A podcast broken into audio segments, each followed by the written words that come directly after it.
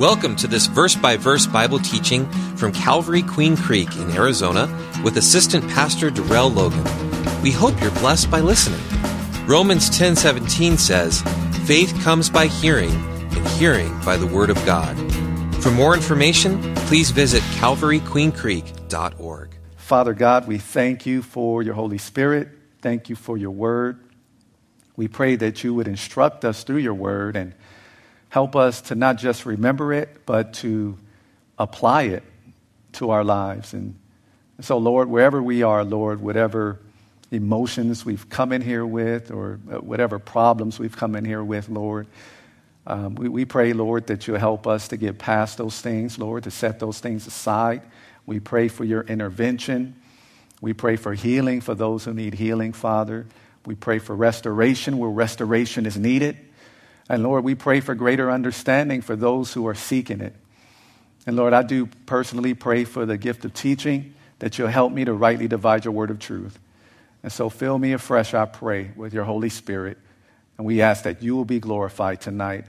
In Jesus' name, amen. Amen. So tonight we are in 2 Samuel chapter 14. 2 Samuel chapter 14. And we do, as usual, have a title for the message, and the title is Forgiveness. Just one word forgiveness. See, in 2 Samuel chapter 13, the previous chapter and the previous study, we, we've seen lust, we've seen rape, uh, we've seen emotional pain, we've seen anger, hatred, murder, fear, and we've seen a broken family. Now, of course, these things occurred due to Amnon's rape of his half sister Tamar, and then, of course, uh, due to Absalom's murder of Amnon, his half brother. But, but in tonight, in chapter 14, we're going to see something else. We're going to see forgiveness.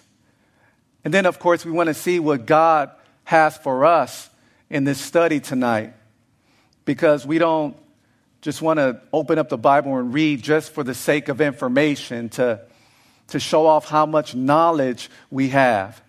And so it's good to know, it's good to remember, it's good to understand, but better yet, of course, it's, it's good to apply uh, what we see from the Word of God. So, with that being said, we want to look at 2 Samuel 14, and we want to begin at verse 1. And we do plan on going through the entire chapter tonight. Now, in verse 1, it says, So Joab, the son of Zeruiah, and that's David's sister, he perceived that the king's heart was concerned about or longed for Absalom.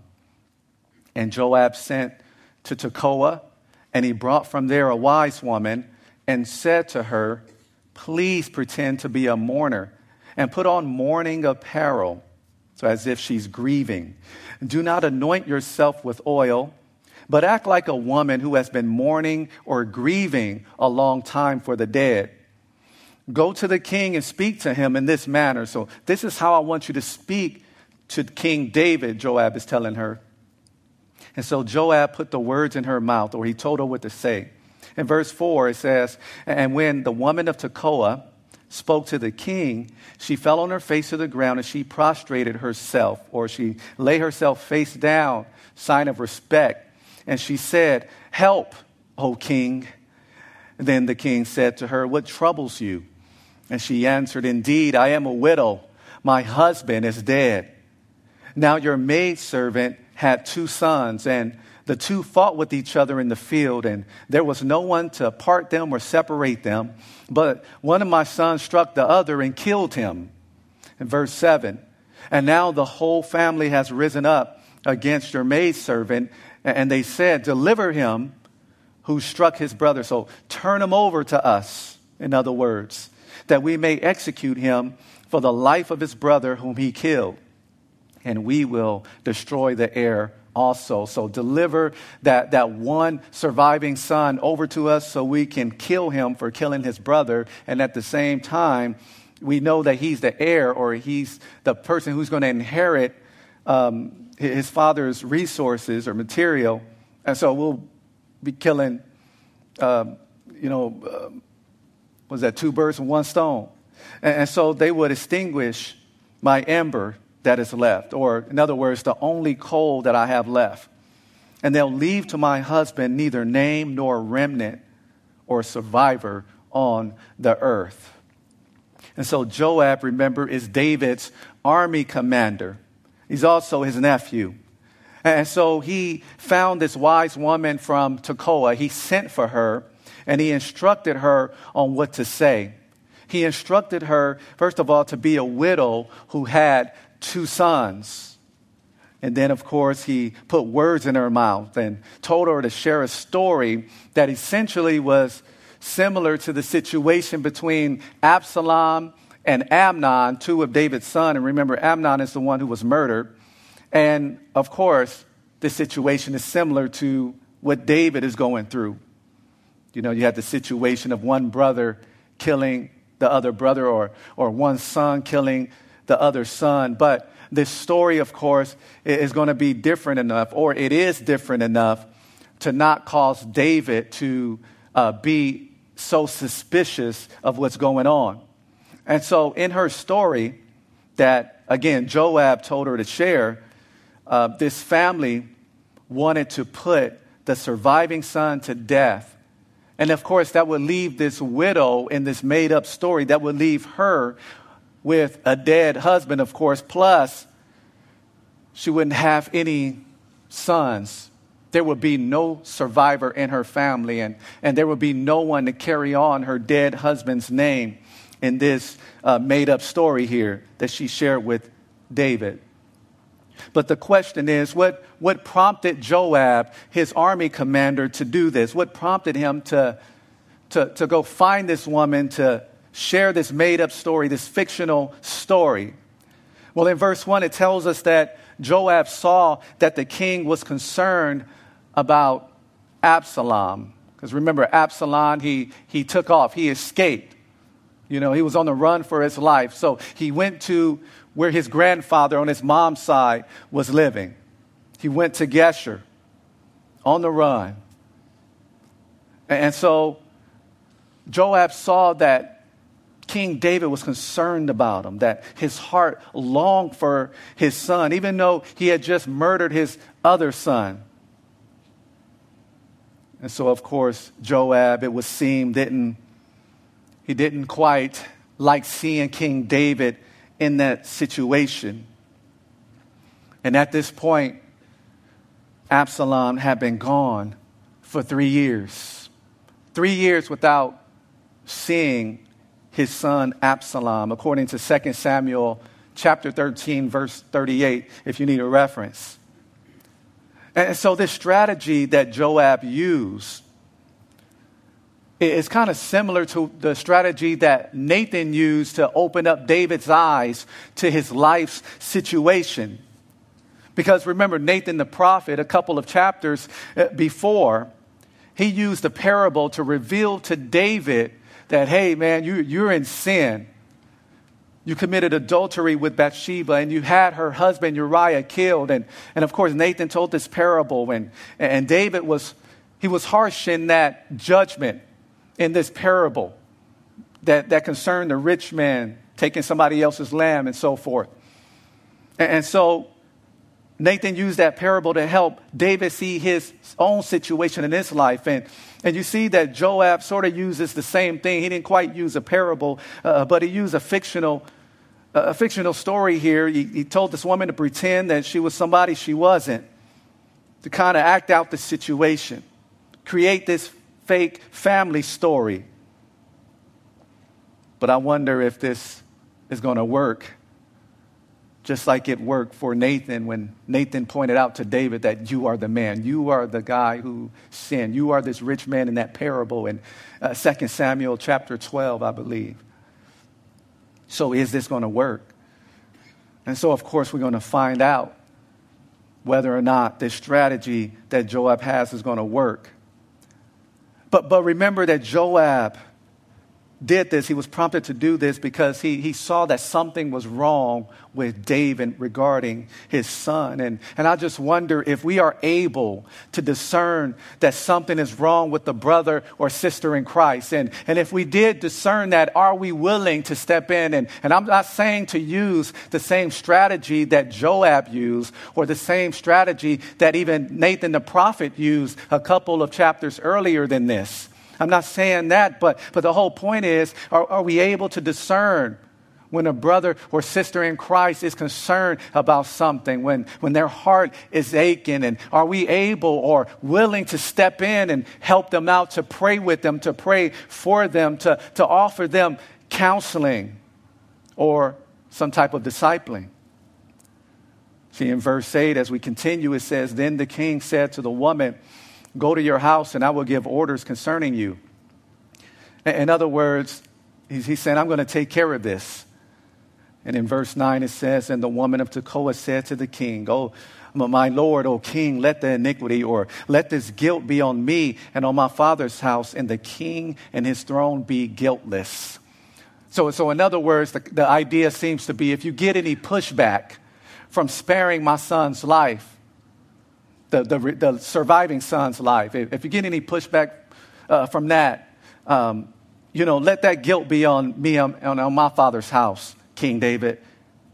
So that's kind of what she's saying in verse 9. And in verse 10, it says, So the king said, Whoever says anything to you, whoever threatens you or criticizes you because of this decision that I'm about to make regard to your son and sparing his life, Whoever says anything to you, bring that person to me, and he shall not touch or harm you anymore. Then she said, Please let the king remember the Lord your God, and do not permit the avenger of blood to destroy anymore, lest they destroy my son. Some of you may be familiar with this concept, this avenger of blood, those of you who've been reading through the Bible. Because, for example, in Numbers 35 19, you, you can see that this avenger of blood is a relative who was obligated to execute a murderer. And so that's why those other family members in this made up story wanted to go after the surviving son because he murdered the other brother. He murdered his brother. And so uh, she was referring to that avenger of blood concept there. And again, you can take a look at Numbers chapter 35 to get more details on that. But David said, As the Lord lives, not one hair of your son shall fall to the ground. And so, according to the law, the son in this fictional story, he deserved death for killing the other son.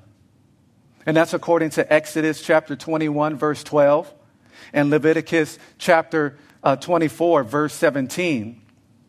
And technically, by the way, Absalom, David's son, deserved death for the murder of his brother, his half brother, Amnon. And so, here, again, as he did in 2 Samuel chapter 12, verses 1 through 7, King David, King David is able to see clear enough to, to judge another person's case. See, he knew how to fix this woman's family issues. He knew how to fix the problem in her made up story, in her made up family. But he didn't fix his own issue that he had with his son. He was merciful to her. He was merciful to her son, of course, in this fictional story that she presented to him. And so, this is time to pause and to really reflect and, and really ask ourselves this question. Because as we study in the Bible, of course, we want to pull out those spiritual nuggets and we want to see where we are. And so the question I would ask myself is Am, am I good at fixing other people's family issues but overlook my own? And so maybe that's a question we all should be asking. Not maybe, but we should be asking that question as we park here after these verses. And so, of course, maybe, maybe you stepped in, maybe you tried to address the issue. and it still didn't work out, that family member is still doing crazy stuff. So maybe that's the case. It didn't necessarily change their behavior or they didn't necessarily receive the Lord, but at, at, least you stepped in and you tried to address the issue. You didn't turn a blind eye to that. And so I'm not talking about, oh, people who actually fix the issue. Only God can truly fix the issue. But, but I'm just, I'm just asking us to pause and reflect on this. Have we at least tried to, to address the situation? Using, of course, the Word of God and surrendering to the Holy Spirit to allow Him to, to work through us and, and trying to help this issue. And if, and if it still didn't fix it, then, then that's on that person. That's, that's on those people. They have free will. But the thing is, we want to make sure that, that, that we don't turn a blind eye to it.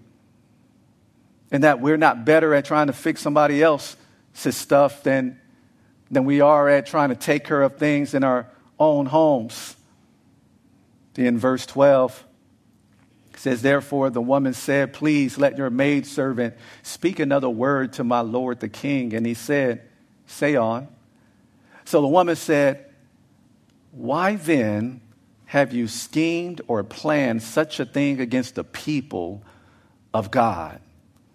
okay, so now this is that moment this is that Nathan type of moment. If you remember the parable that, that Nathan shared with David in 2 Samuel chapter 12, and he told David, Hey, you are that man. You are that rich man who took that man's lamb and you killed it and you fed it to your guests, even though you had a bunch. You are that man, David. This is that you are that man type of moment. She turned it around on him. And so it's possible that what she meant by that question is, is maybe that by you not addressing the issue with Absalom, by you not reconciling with him, maybe she's suggesting that you're, you're putting the people of God, you're you're putting the nation of Israel in danger because Absalom could possibly uh, grow even more bitter and, and more hate can well up in his heart. And then he'll lash out that bitterness would just overflow and, and put the people of God in danger. So, so maybe that's a way we can look at that verse. But to continue with that, she says, For the king speaks this thing as one who is guilty, in that the king does not bring his banished one home again. Again, speaking of Absalom. For we, she continues, will surely die and become like water spilled on the ground which cannot be gathered up again. So you can picture that. You can see, you can, you can see this, this, this word picture that she's drawing up here.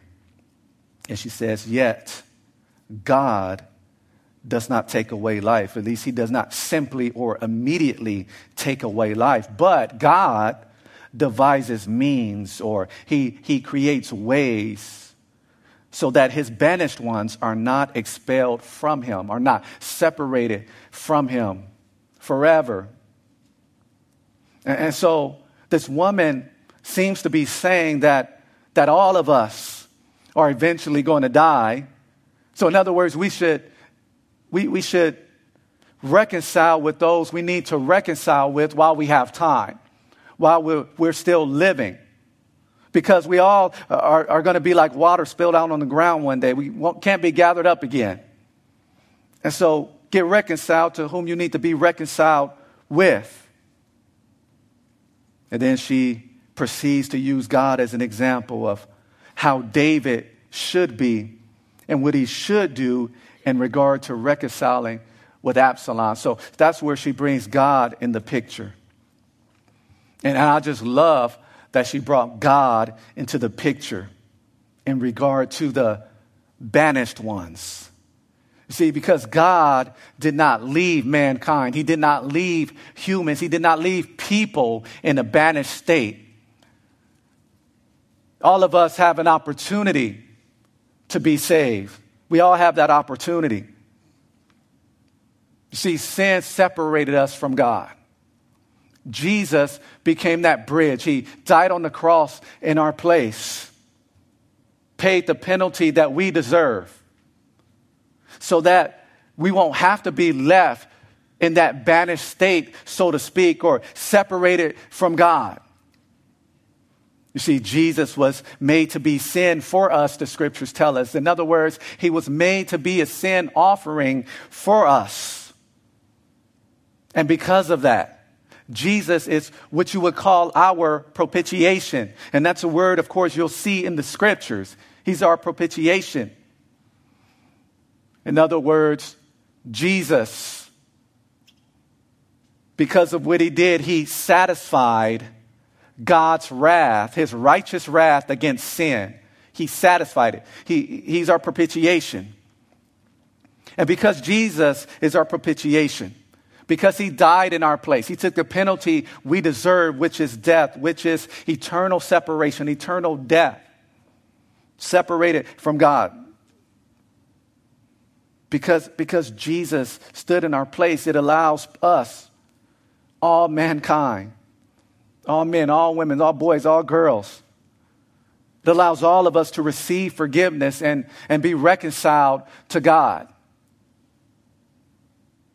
It allows us to be in relationship with God, to be reconciled. In other words, it, Jesus' sacrifice allows us to be forgiven and to be in the right relationship or on friendly terms with God.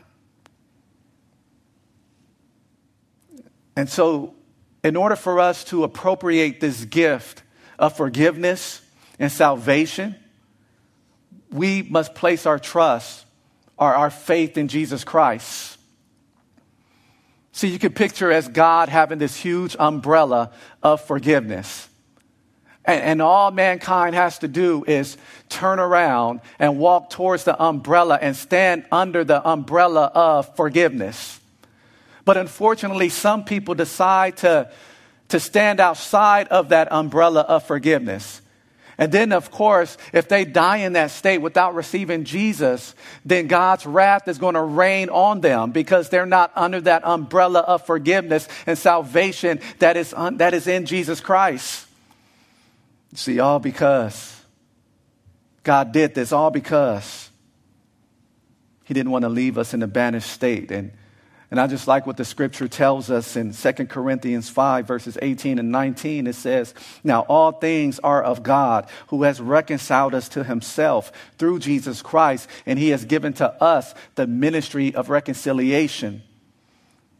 He allows us to partner with him in his work of sharing the gospel and letting people know that, that hey, you don't have to be estranged or you don't have to be banished. You don't have to be separated from God uh, for eternity.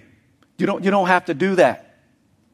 You can have a relationship with God. You can be on friendly terms with God. And so he, he, not only saves us and reconciles us to himself, but he allows us to partner with him in that work and sharing the gospel.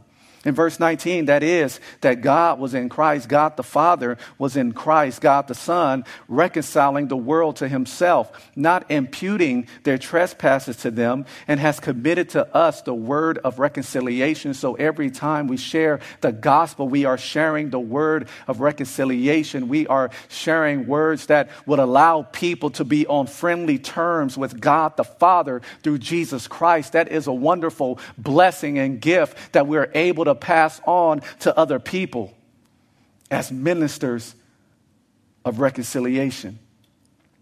Verse 15, now therefore I have come to speak of this thing to my Lord the king because the people have made me afraid. Again, this is the woman speaking. The people have threatened me. And your maidservant said, I will now speak to the king. It may be that the king will perform the request of his maidservant.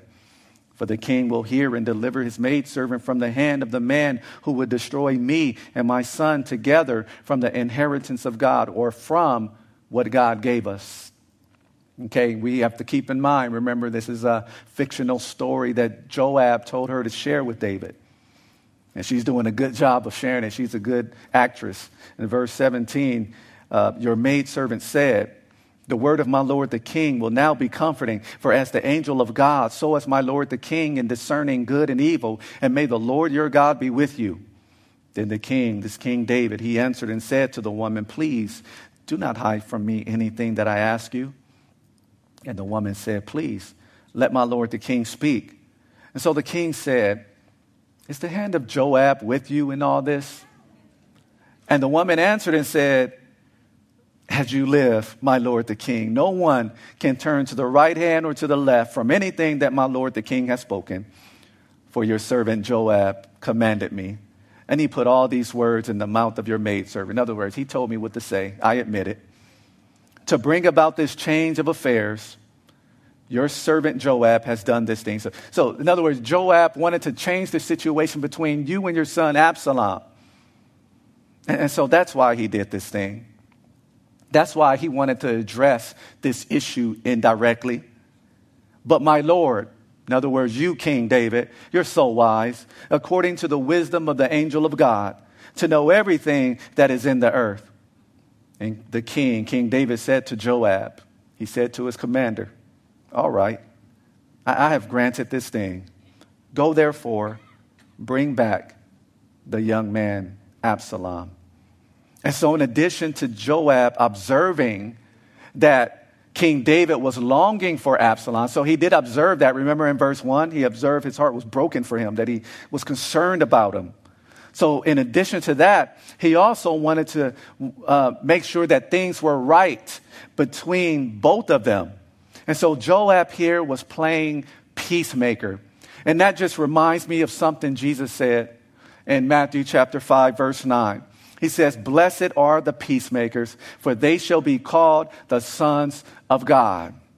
And so, in other words, when we are peacemakers, and, and these are people who've been born again, I'm not saying that Joab was born again or anything like that, but I'm just taking that idea of him being the peacemaker and, and, applying it to what the Word of God says we should be like as the children of God. And so when we are peacemakers, instead of causing division, causing strife, you know, stirring the pot for bad instead of doing those things, choosing sides and and all this crazy stuff that can go on in families and in the workplace and in church.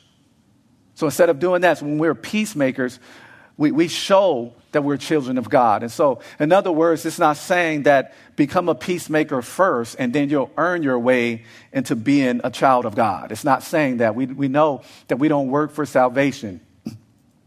But rather, what Jesus is talking about in those Beatitudes, he's, he's showing characteristics of people who already are children of God.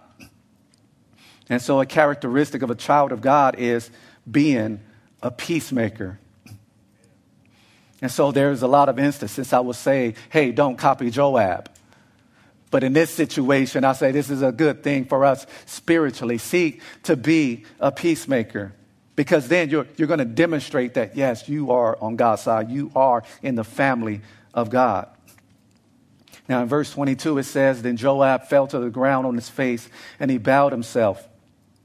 And it says here that he thanked the king and Joab said, Today your servant knows that I have found favor in your sight, my lord, O king, and that the king has fulfilled the request of his servant. So Joab arose and he went to Geshur and he brought Absalom to Jerusalem. And the king said, Let him return to his own house, but do not let him see my face. So Absalom returned to his own house, but he did not see the king's face. And so, although David was concerned for and longed for Absalom, he wasn't ready to be totally reconciled to him. And so, this was like a partial forgiveness or whatever the case may be. But he didn't totally forgive him, it wasn't, he wasn't totally reconciled to him. And as we continue to study 2 Samuel and, and we see Absalom's treason, his betrayal, his rebellion, then we're going to think back on this moment. We're going to think back on this moment of this partial reconciliation, this partial forgiveness, where he sent Joab to get Absalom, to bring him back to Jerusalem, but then didn't let him see his face. We're going to think back on this, this initial decision that David made. And it just of course, a reminder to us to think about the possible the, the possible results of certain decisions we may make. And, and hopefully we're doing that. Hopefully we're asking for wisdom from the Lord. Hopefully we're doing that because the Lord, He invites us to do that. He invites us to come to Him for wisdom. He said, if we come to Him, He won't upbraid us. He'll give us that wisdom. And so think about those decisions first, those possible decisions first, especially in regard to your children or, or your spouse. Because we, a lot of times we go forward with, our, with the first decision that we thought to make. The results could be devastating. And yeah, we won't see that in this chapter, but we'll, we'll see it soon, Lord willing. But in verse 25, it says, Now, in all Israel, there was no one who was praised as much as Absalom for his good works. It says here, from the sole of his foot to the crown of his head, there was no blemish, there was no flaw in this young man. And when he cut his hair, he cut the hair of his head. At the end of every year, he cut it because it was heavy on him when he cut it, the weight of his head was at 200 shekels, or about four to five pounds, Uh, according to the king's or the royal standard. Now, to Absalom were born three sons and one daughter whose name was Tamar. So he named his daughter after his sister who was raped. And it says that she was a woman of beautiful appearance. And so, up to this point, we, we only know or we've only learned about Absalom's family. We've only learned about his emotions. We saw that he was angry and he, had hatred in, in, his heart for Amnon. We, we saw those things as far as his emotions are concerned. And, and we've also learned about his actions. But for the first time, we see a description of Absalom. He was a good looking young man. He was handsome and he had nice hair. He had a lot of hair. He, he looked as good as, as, as you do, who are out there. A lot of good looking folks out there. And so, but, but the Bible here only describes him outwardly. This was just an outward description of this young man of Absalom. And I just want to share with you and even share with myself because the Word of God is for all of us. And the Word of God teaches this. It teaches that our outward appearance should not be the best thing about us. In fact, we should ask, how is our inner man? How, how is our soul? Our, is that coming through? Our new nature, is that coming through? Are, are people seeing the new us in Christ?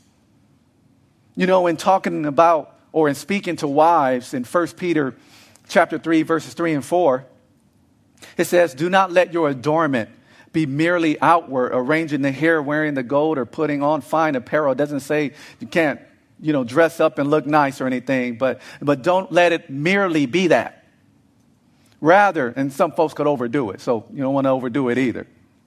But but rather, in verse 4, let it be the hidden person of the heart with the incorruptible beauty of a gentle and quiet spirit, which is very precious in the sight of God. And so, of course, man looks at that outward appearance. The husband will look at the outward appearance, but, but God sees.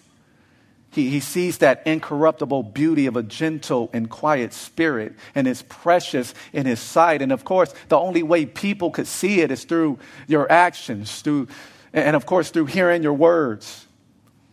But then in, in 2 Corinthians 4, the second half of verse 16, the Bible says that even though our outward man is perishing, yet the inward man is being renewed day by day. Is that something that we can say about us? Yes, we know that all of us, all of our outward man, so to speak, our, our bodies are perishing, our physical bodies are perishing. We all know that. But, but is your inward man being renewed day by day? In other words, are you becoming more like Jesus on a daily basis? And that's how it should be, not just merely the outward appearance. And we continue in verse 28 as it tells us that Absalom, this young man, he dwelt two full years in Jerusalem, but he did not see the king's face. Therefore, Absalom sent for Joab to send him to the king.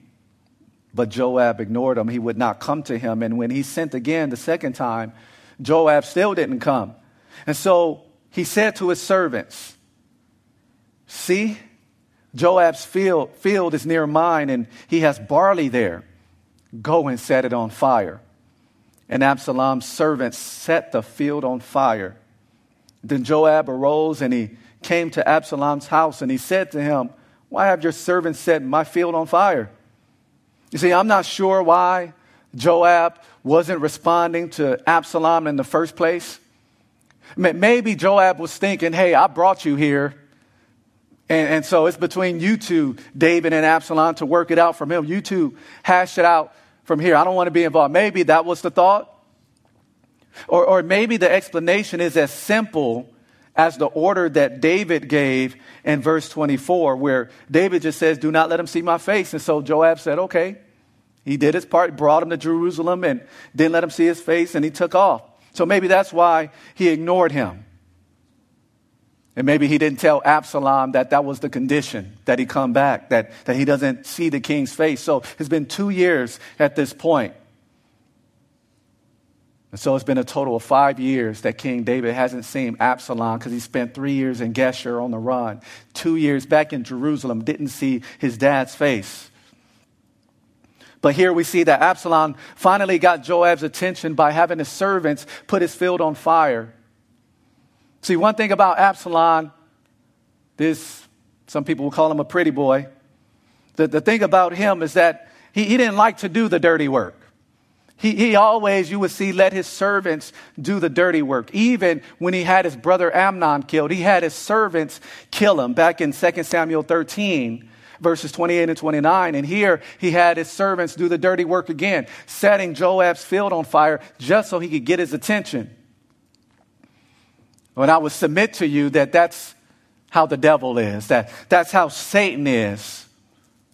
That he, that he would also use some people to do his dirty work. And people are, even today, still doing his dirty work.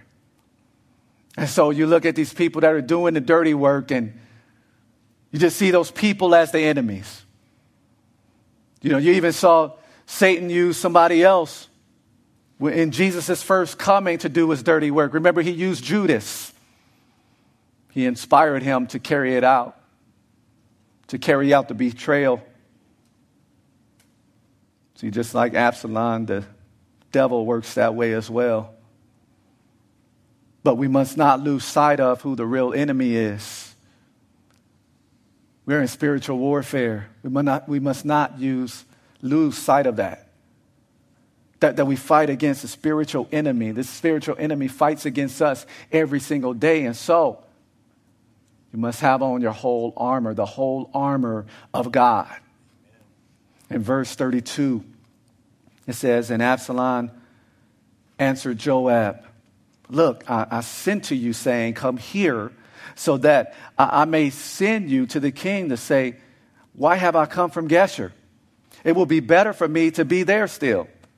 Now, therefore, let me see the king's face, but if there is any iniquity, if there's any guilt in me, let him execute me. That's a bold statement because we know he was guilty. We know he had his brother killed. And so I will say this that, and I will say this about many of you, so I, I believe I'm speaking for you as well. That, that no, we definitely don't agree with Absalom's methods. But, but here, I personally, I, I, do understand this point that, okay, I could have stayed in Geshur if I knew I wasn't going to see the king. Why you bring me here and then I still don't see you for two years? Okay, I understand the point that he's making. Don't agree with his methods. But one thing I love about what he said, he, he said, I, he said, let me see the king's face. Uh, many of you today are in the body of Christ. You are a part of the church today because you desire to see the face of Jesus. In other words, you desire to have a relationship with Jesus Christ. You wanted to see the king face, so to speak. You wanted a relationship with the king. And so you are in the body of Christ today because of that. You are the bride of Christ because of that, because you desire to see the king. Or one day we literally will in eternity. And so there's many people, unfortunately, who get somewhere close to the king, just like, just like Absalom did. He, he was close to the king, he was in the vicinity, he was in Jerusalem. But, but he didn't get to see the king. And unfortunately, there, there's people who get close, but they're not all the way there. Oh, there are some people who go to church, but they're not all the way there in relationship with the King of Kings. And I'm speaking about Jesus at this point.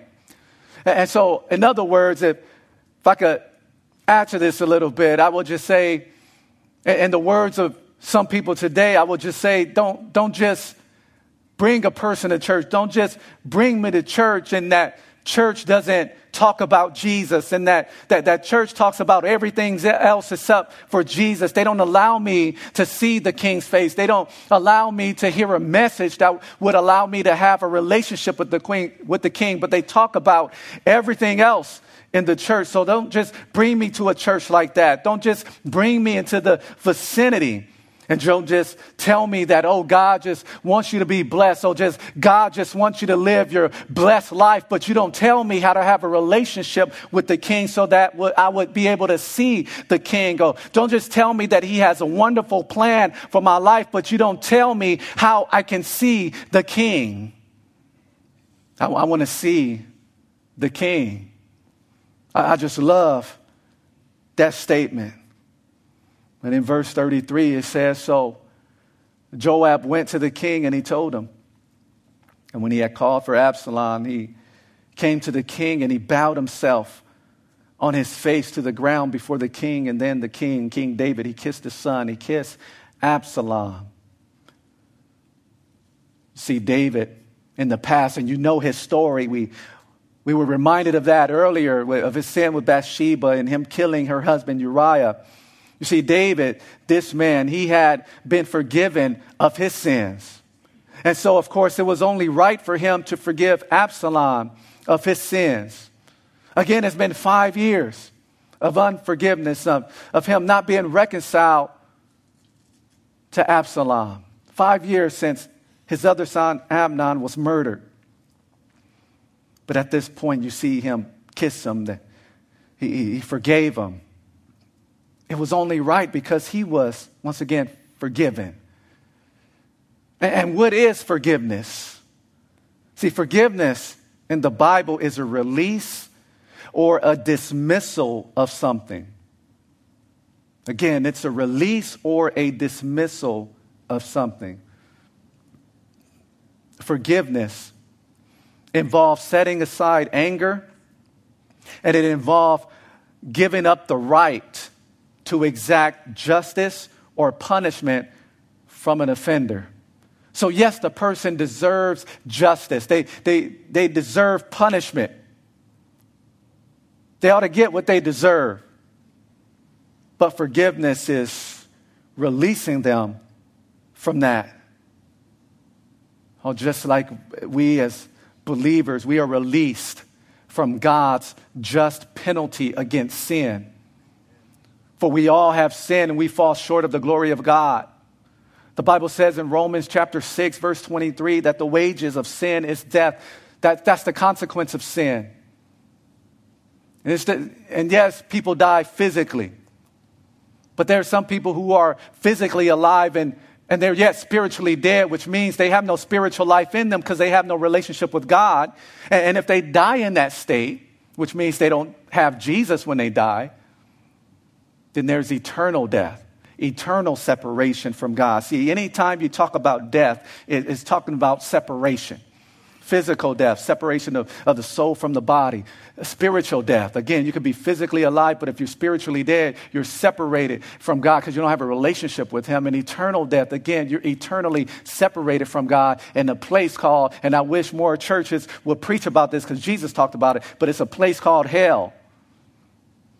The Greek word behind it is Gehenna, the lake of fire, Revelation chapter 20. You see, we have been released from God's just penalty, those of us who've received Jesus, those of us who've repented. But the question is, why should we forgive others? Well, that, that, that answer is simple, and I have four points to this. And the first point is that we have forgive, been forgiven by God. It's as simple as that. We have been forgiven by God. David was forgiven by God. So, yes, it was only right for him to pass on that forgiveness to his son Absalom, even though he had his other brother Amnon killed. And so, if we've been forgiven. We should extend that forgiveness to others. Ephesians chapter 4, verse 32 says, and be kind to one another, tenderhearted, forgiving one another, even as God in Christ forgave you. That's reason number one. We've been forgiven by God. But here's another reason to forgive that, that there's no person who is more offended by sin than God is, yet and still he forgives. This is the creator of the universe, the creator of all life, and yet and still he forgives. Holy God, no blemish pure, totally separate from everything else, from everyone else. In his attributes, in his character, his essence, and yet and still he forgives. Ha- doesn't have to, but he does. He's a merciful God, and forgiveness is an extension of mercy. And if God can forgive, guess what? We, we should forgive because we're not better than God. But reason number three is that forgiving others frees us from things that weigh us down emotionally and spiritually, and you can probably add mentally. It, frees us from these things because as long as we remain in a state of not forgiving others who have offended us, then we are saddled down. We are weighed down by anger. We are weighed down by bitterness, for example. And so forgiving others, it, sets us free from these things that weigh us down emotionally and spiritually, and like I said, probably even mentally. And so it, unforgiveness essentially hurts us more than it hurts that person who offended us. But the fourth reason we should forgive others is that it ensures our fellowship with our Heavenly Father remains strong.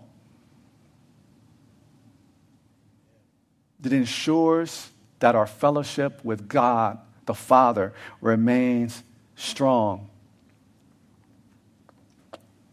Remember in the model prayer that Jesus shared with his disciples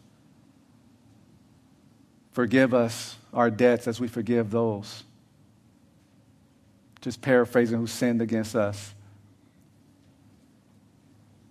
Forgive us. And Matthew 6 14 kind of touches on that because that line and that model prayer is in Matthew 6 12. But, but in Matthew 6, verses 14 and 15, it expounds on verse 12 of Matthew 6. It says, For if you forgive men, people, their trespasses, your heavenly Father will also forgive you. But if you do not forgive men or people their trespasses, neither will your Father forgive your trespasses.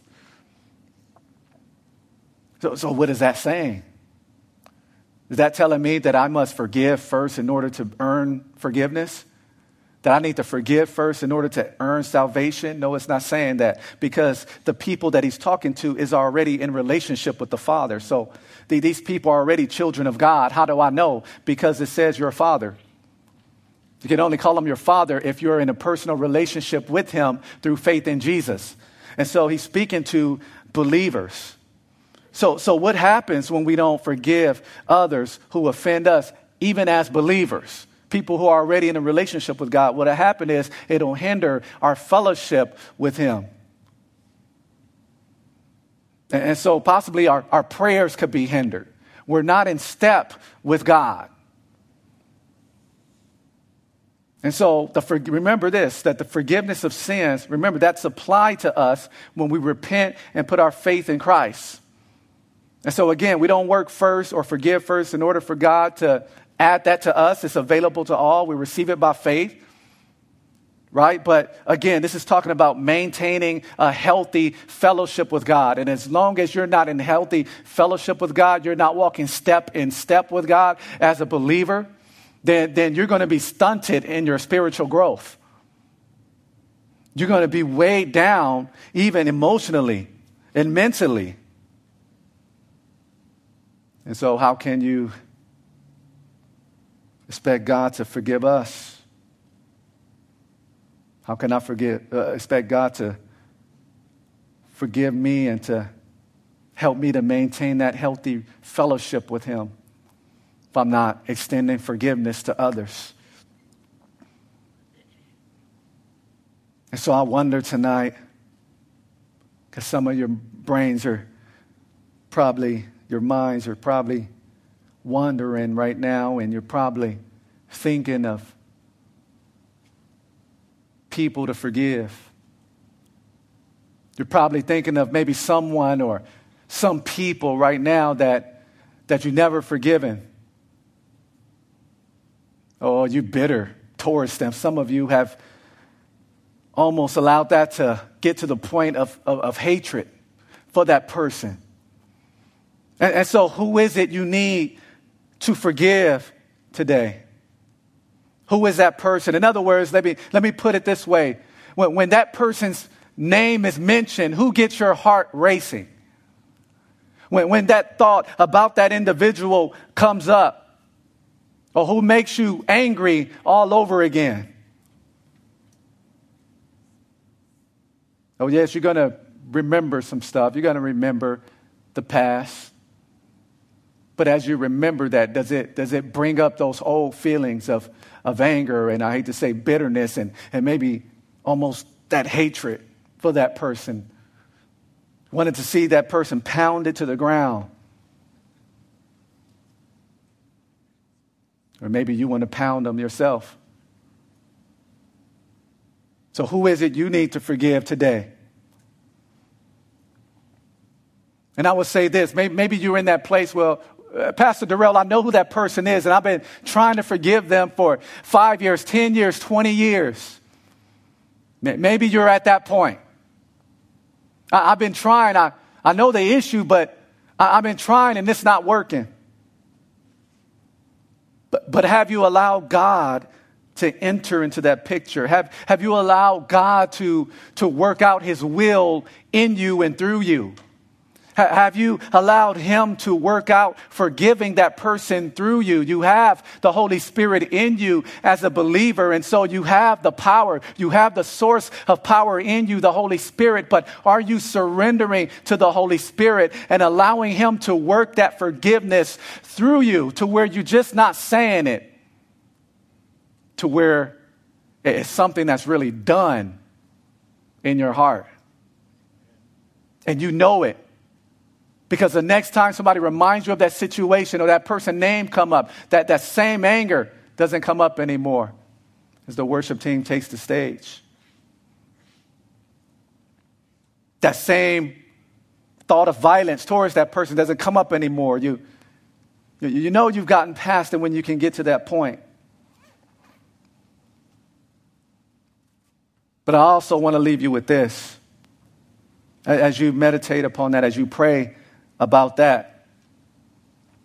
I also want to leave you with this that not only do we have plenty of reasons to forgive others, and, and God can obviously work that through us, He can empower us to do that.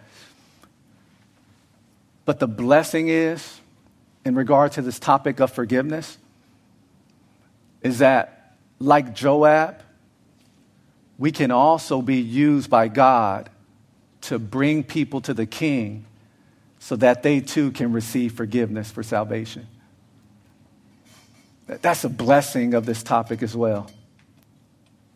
That God was use us to take people to the king so that they can experience forgiveness.